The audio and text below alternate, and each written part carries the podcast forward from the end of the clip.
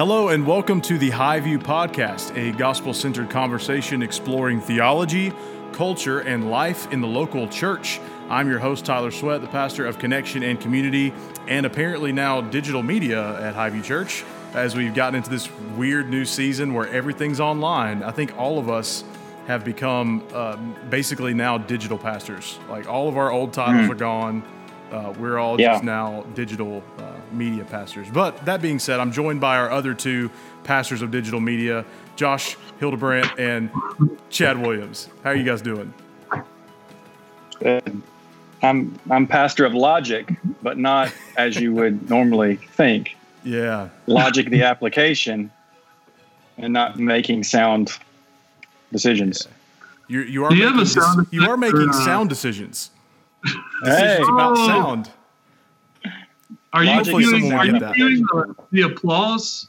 Have, have you cued the applause oh, on yeah, that? We need, to, we need to have that. There it is. There's some applause. Pastor of Logic sounds like an actual title, you know, yeah. that could exist at a church. Pastor of Logic and mm. counseling or something. But well, yeah, we need to explore that in the next uh, church and conference that we, if we ever get to have one. we'll. Uh, all right. But uh, you guys doing all right today? Are y'all uh, y'all hanging in there still? Yeah, um, starting to. Um, my family's kind of moving around as much as society will let us by being open at this point. Yeah. Um, so uh, the only thing we haven't we haven't eaten in a restaurant yet. We haven't we haven't crossed that that bridge yet. Um, but it's mainly because most places we like are still closed. Mm. Um, but uh, yeah, yeah, yeah, we're I think. Uh, I think uh, we're we're ready to uh, to get out as much as possible and uh, and try to get back to some degree of normalcy.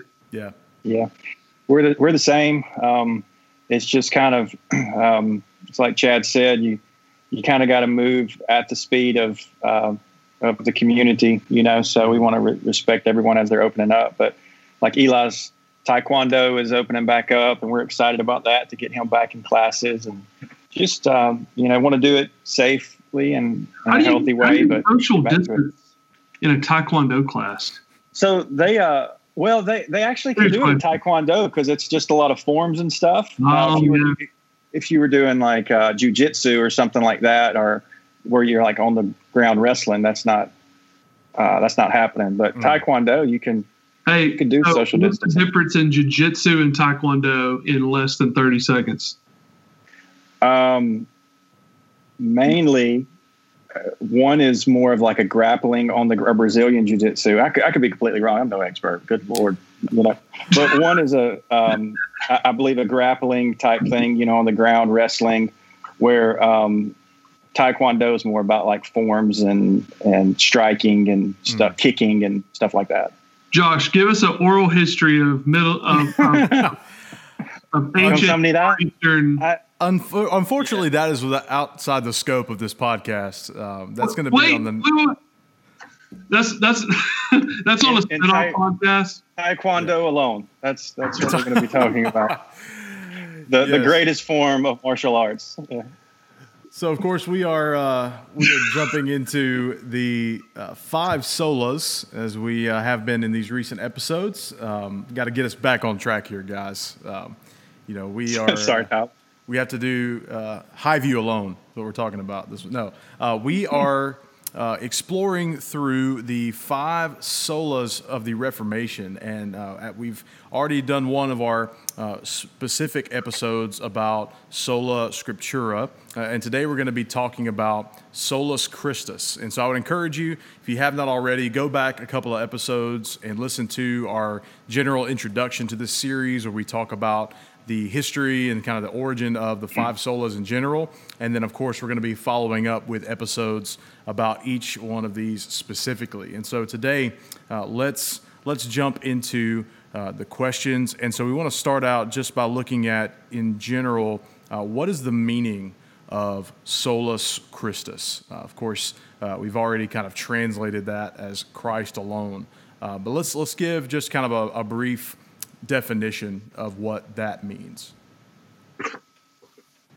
Well, um, I, I, think, well, obviously, um, Christus, uh, Christ uh, alone, uh, being uh, sola. So we're talking about uh, Christ alone, the difference uh, between um, what makes someone Roman Catholic historically and what makes someone Protestant historically historically um, is I've heard it said that and um, or alone is what the two words that differentiate uh, between those two large segments of um, what we would consider Christianity globally. Yeah. Uh, so if if you say uh, Christ and you are uh, whatever it is works in the case of uh, Catholicism or uh, sacraments, whatever it might be, uh, then you you're Roman Catholic. If you are Christ alone, uh, then you are Protestant. And so it's the really it sounds kind of crazy to say, but really it is the exclusivist statement that really makes it so scandalous uh, when you consider the whole of church history. I was actually um, reading uh, a book on second century Christianity uh, written by a guy named Michael Kruger and um, he was referring to what what caused the intense persecution in the second century of Christians, late first century, early second century, where you hear these stories of of Christians being thrown to lions and and and and torn apart and used as human torches and so on and so forth. And he refers to, and I, am gonna I'll just read this brief little excerpt from that book uh, because I was actually reading it this morning and found it. It was talking about Christ alone.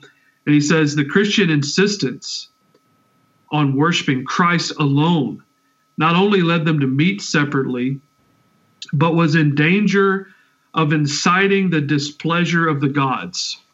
So, what made Christianity a threat to the Roman way of life was not that they said Christ was God, was a God, but that he was the only one worthy of worship. They had no problem with Jesus being worshiped.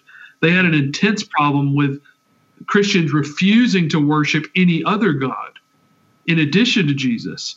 And what they saw was, hey, if you're not going to worship the Roman gods, you're actually being from a, from a society from society standpoint, you're actually a threat to us because you're going to displease the gods by not worshiping them hmm. and only worshiping this Jesus you're talking about and then the gods are going to judge the Roman people.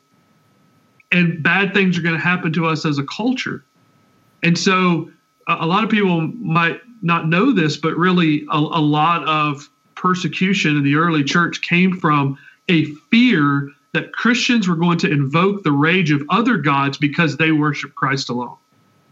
And wow. that led to a massive rift and, and why you know, it, it's really not too dissimilar from what happened in, in say Poland uh, in in the late 1930s, where people start turning in Jews.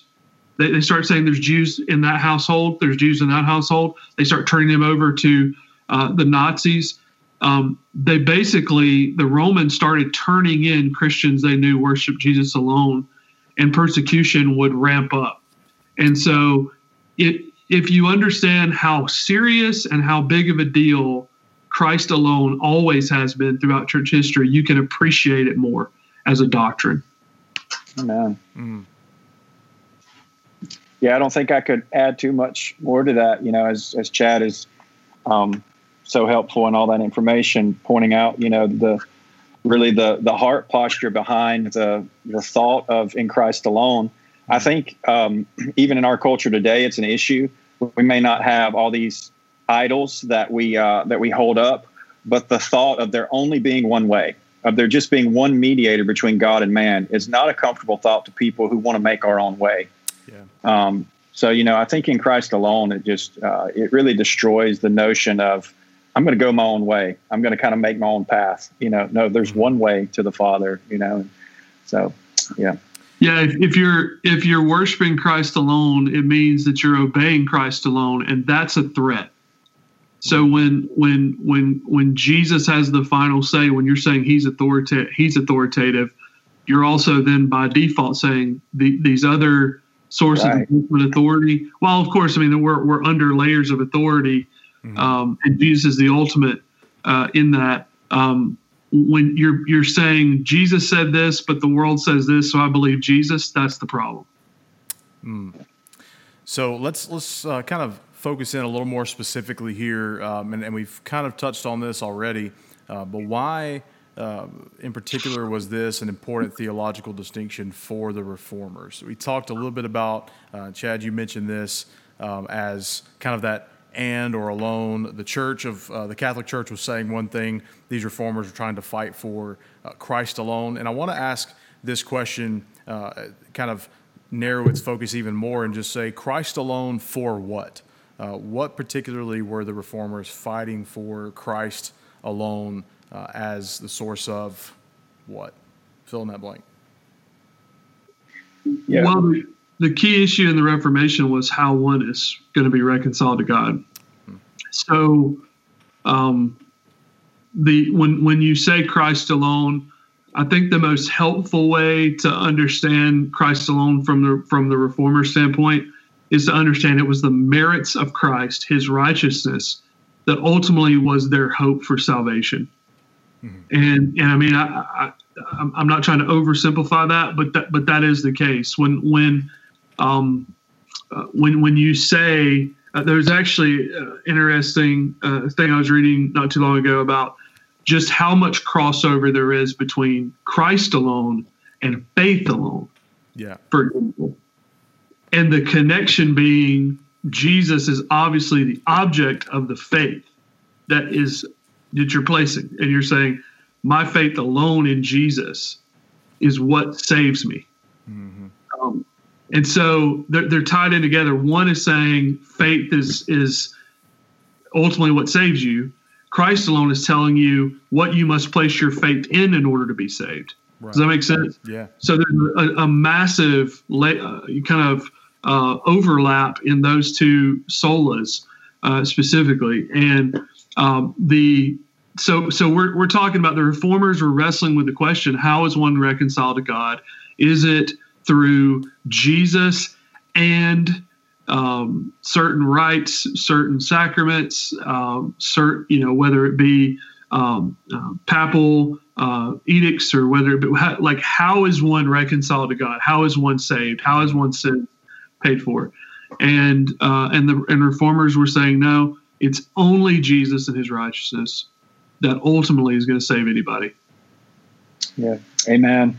Yeah, that's exactly where I was going to take it. The connection between faith and then the object of the faith being Christ. Um, you know, I, I, think it's just uh, really important for Christians to to make that distinction really clear because mm. we can get caught up in the kind of um, the vanity of just uh, having strong faith, being a person that really just believes they're going to make it through. Yeah. And well, well, that might be a positive mindset, and there might be some healthy things in that. That's not a way a person is saved by by just you know being hopeful and and believing uh, you know in, in what they don't see. But the object of the faith is what really is being nailed down here. Um, you know, Christ, um, what He accomplished through His life, death, and resurrection, trusting in that alone. You know, and it's it's. Um, it's one of those things that we're constantly fighting against. Like as I'm trying to disciple my kids, and I'll, I'll talk to Eli about you know salvation and um, and talk to him about heaven and hell, and I, I constantly find him going back to putting his trust in. He knows about Jesus. He knows about the cross. He knows about all these things. But it's like his human nature to go back and put his trust in things that he's done, to connect his mm-hmm. faith like the hope of one day going to heaven or being with God. Well, I go to church or I've memorized Bible verses or I don't do bad things. Yeah. And and I'm you know I'm constantly reorienting where that faith lands and what it's connected to. Um, and that's really as simply as you can kind of state it what it means mm-hmm. to, to say in Christ alone. It means the the object of your faith solely rests in this person alone. That's good. yeah, my um, my thoughts kind of were drifting toward uh, actually a, a, passage I've been looking at a lot this week. It's going to be the, the passage we're looking at this Sunday during for our service. Um, so uh, John 15 uh, is kind of capturing some of these final moments of Jesus with his disciples.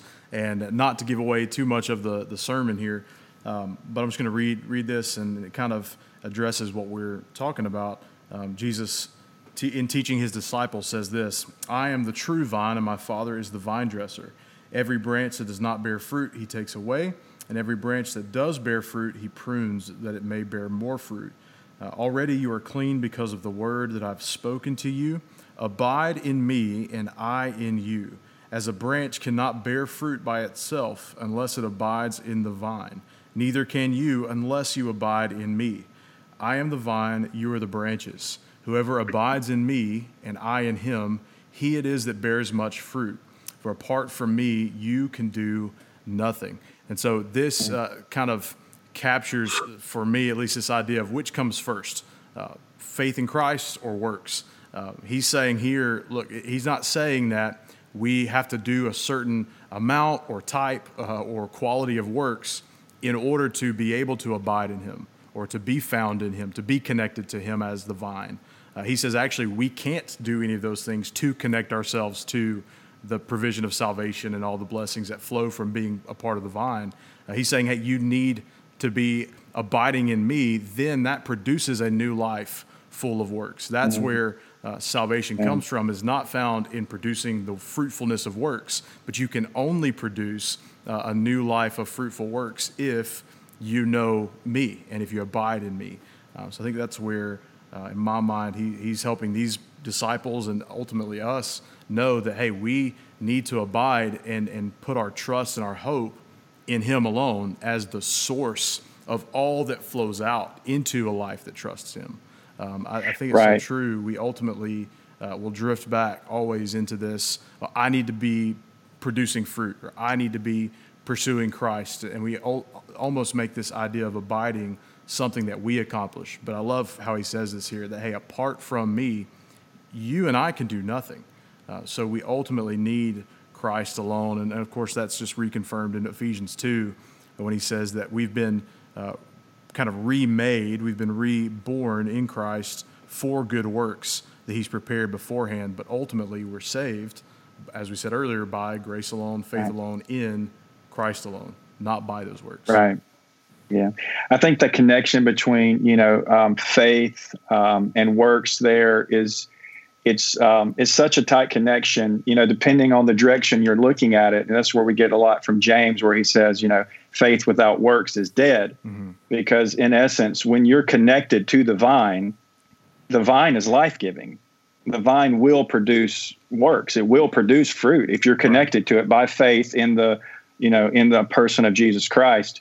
And so, looking at it from one direction, you can kind of reverse engineer and say, we can tell if a person is connected to the vine by if they have works. You know, are they bearing fruit? Mm-hmm. Um, you know, but it's it's dangerous to uh, to say that the works are what connected you to the vine, and, and you got to you know you got to think properly about mm-hmm. that kind of circle and how that, that works because yep. uh, if you don't, then you end up with you're not in Christ alone anymore. You're you're Christ and now, mm-hmm. And um, and that's what we want to avoid in our thinking. Yep. So let's uh, let's kind of move on into these last couple of questions, and, and I think we could even answer these together. Um, so why, if all this is true, uh, why is solus Christus an important doctrinal distinction for us today? And then how does that kind of impact or uh, direct our life as a church, um, but also our life as individual believers? Uh, how does solus Christus um, impact our day to day life as believers? Well, well, I'll, I'll, speak to the as a church part because it's it's tied so closely to our lives as believers. Mm-hmm. Um, sola Christus, uh, to believe that is to be gospel centered. So we talk, you know, one of the things, one of our core commitments is gospel centeredness. Uh, we uh, shameless plug. There's a podcast you can check out on gospel centeredness.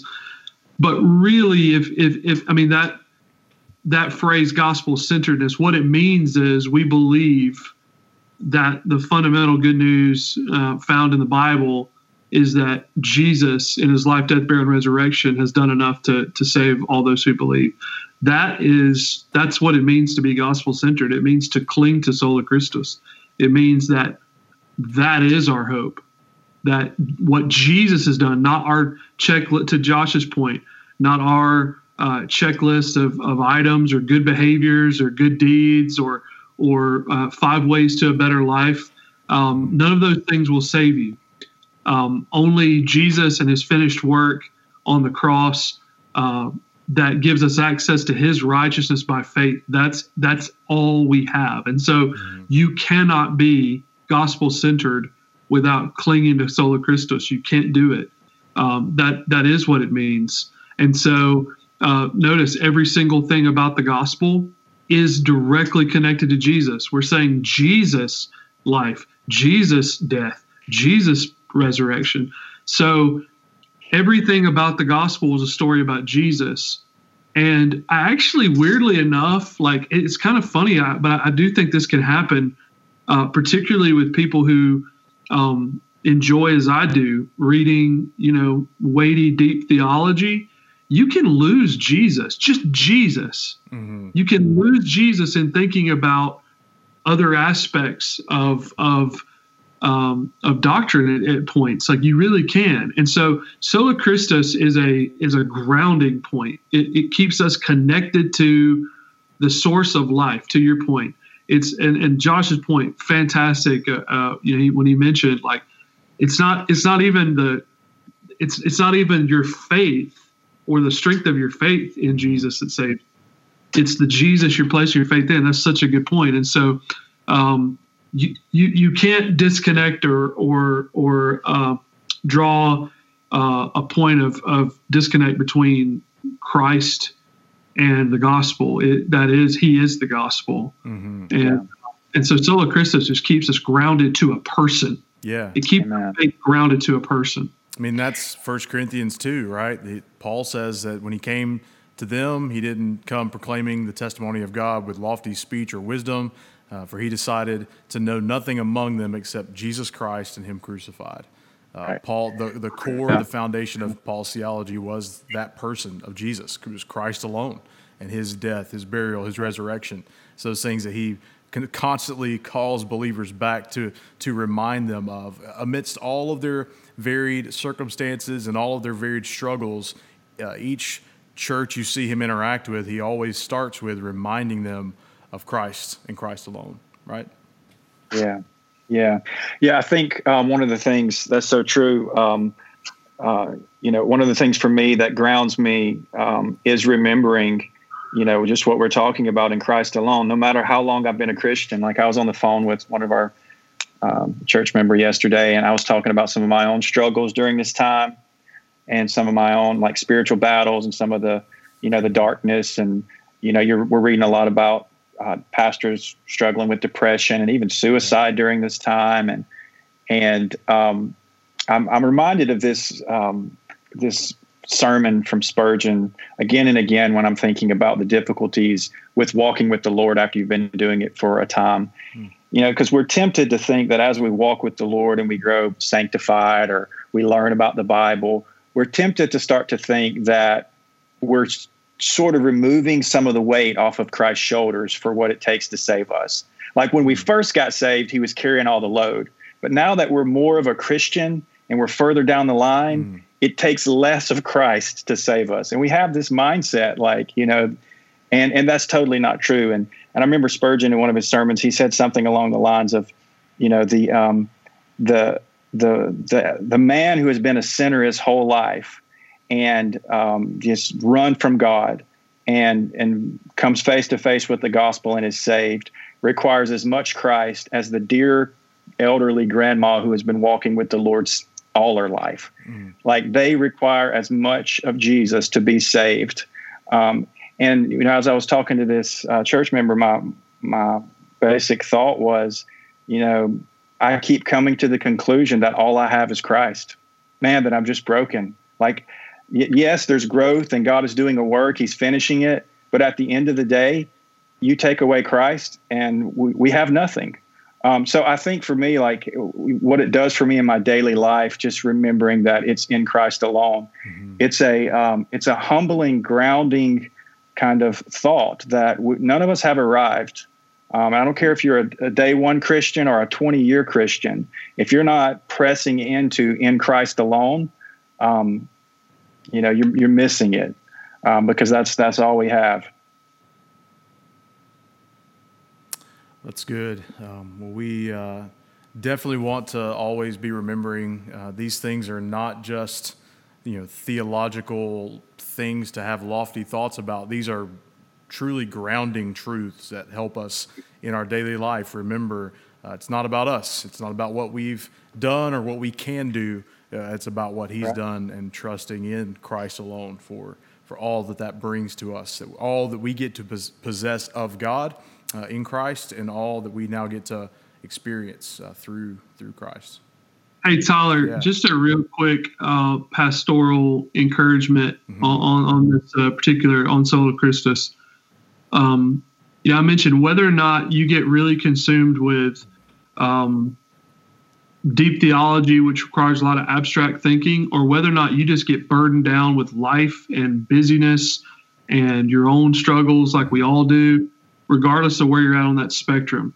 Um, one of the things that goes first when when you're in when you get kind of too deep in any of those weeds is you depersonalize the gospel and and it becomes less about a relationship with jesus personally that it is either abstract thinking on one hand or you're just so disconnected from the person of jesus and your own suffering you're just distracted from from him and one of the things that i have to do pretty regularly and, and is is reorient my my relationship with Jesus personally with Him. Um, and and it, it and one of the things I do to to trigger that to to snap back into this is fundamentally about my relationship with a person, and that's Jesus. Mm. Uh, is read the Gospels, and and and reading the Gospels and just watching and interacting with Jesus as he lives his life and as he interacts with other people and things he says and and mm. and just it it causes me reading the gospels causes me to to personalize the gospel again and it caused me to remember why I just I lo- I really do like I love Jesus like as a person I love this man. I love how he acts. I love how he thinks. I love what he says. And and and it just there's something about the gospels you, it doesn't matter which one. It really doesn't matter. Um, just pick one. And if you're struggling in that, to just get to know Jesus again, to refresh yourself on it, it's, it's like a, it, it, it's like spending time with a, a, friend or a spouse or whatever. It's like it's it's reacclimate. It's like remembering who this person is and why you love them, and you need those. You you need that because it's you know like with life, you get so busy, you get so distracted that that those relationships get they get me and you, you kind of get away from um, you know marriage can be depersonalized and get functional and relationships and friendships same way and so it's really important to do that mm. And and and you need to do some maintenance sometimes on your relationship just with jesus and and man those are sweet times when you kind of dive back into remembering just jesus and what he did and what he said and it, and it just it re-energizes your faith. It, it does mine. Like it just yeah. it, it's like it's like gasoline when my faith is embers. It just it, it blows up in a good way.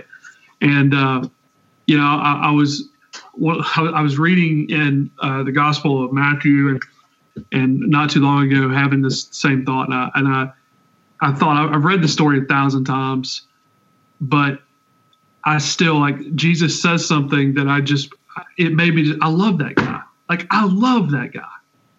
Like nobody would say that but Jesus. No one would act that way but Jesus in that moment. He's so unpredictable. He, he, he he's gracious when you think he's going to lay the hammer down. He lays the hammer down when you think he's going to be gracious. He's he's just he's utterly unique. And I just need to be reminded of that. Amen.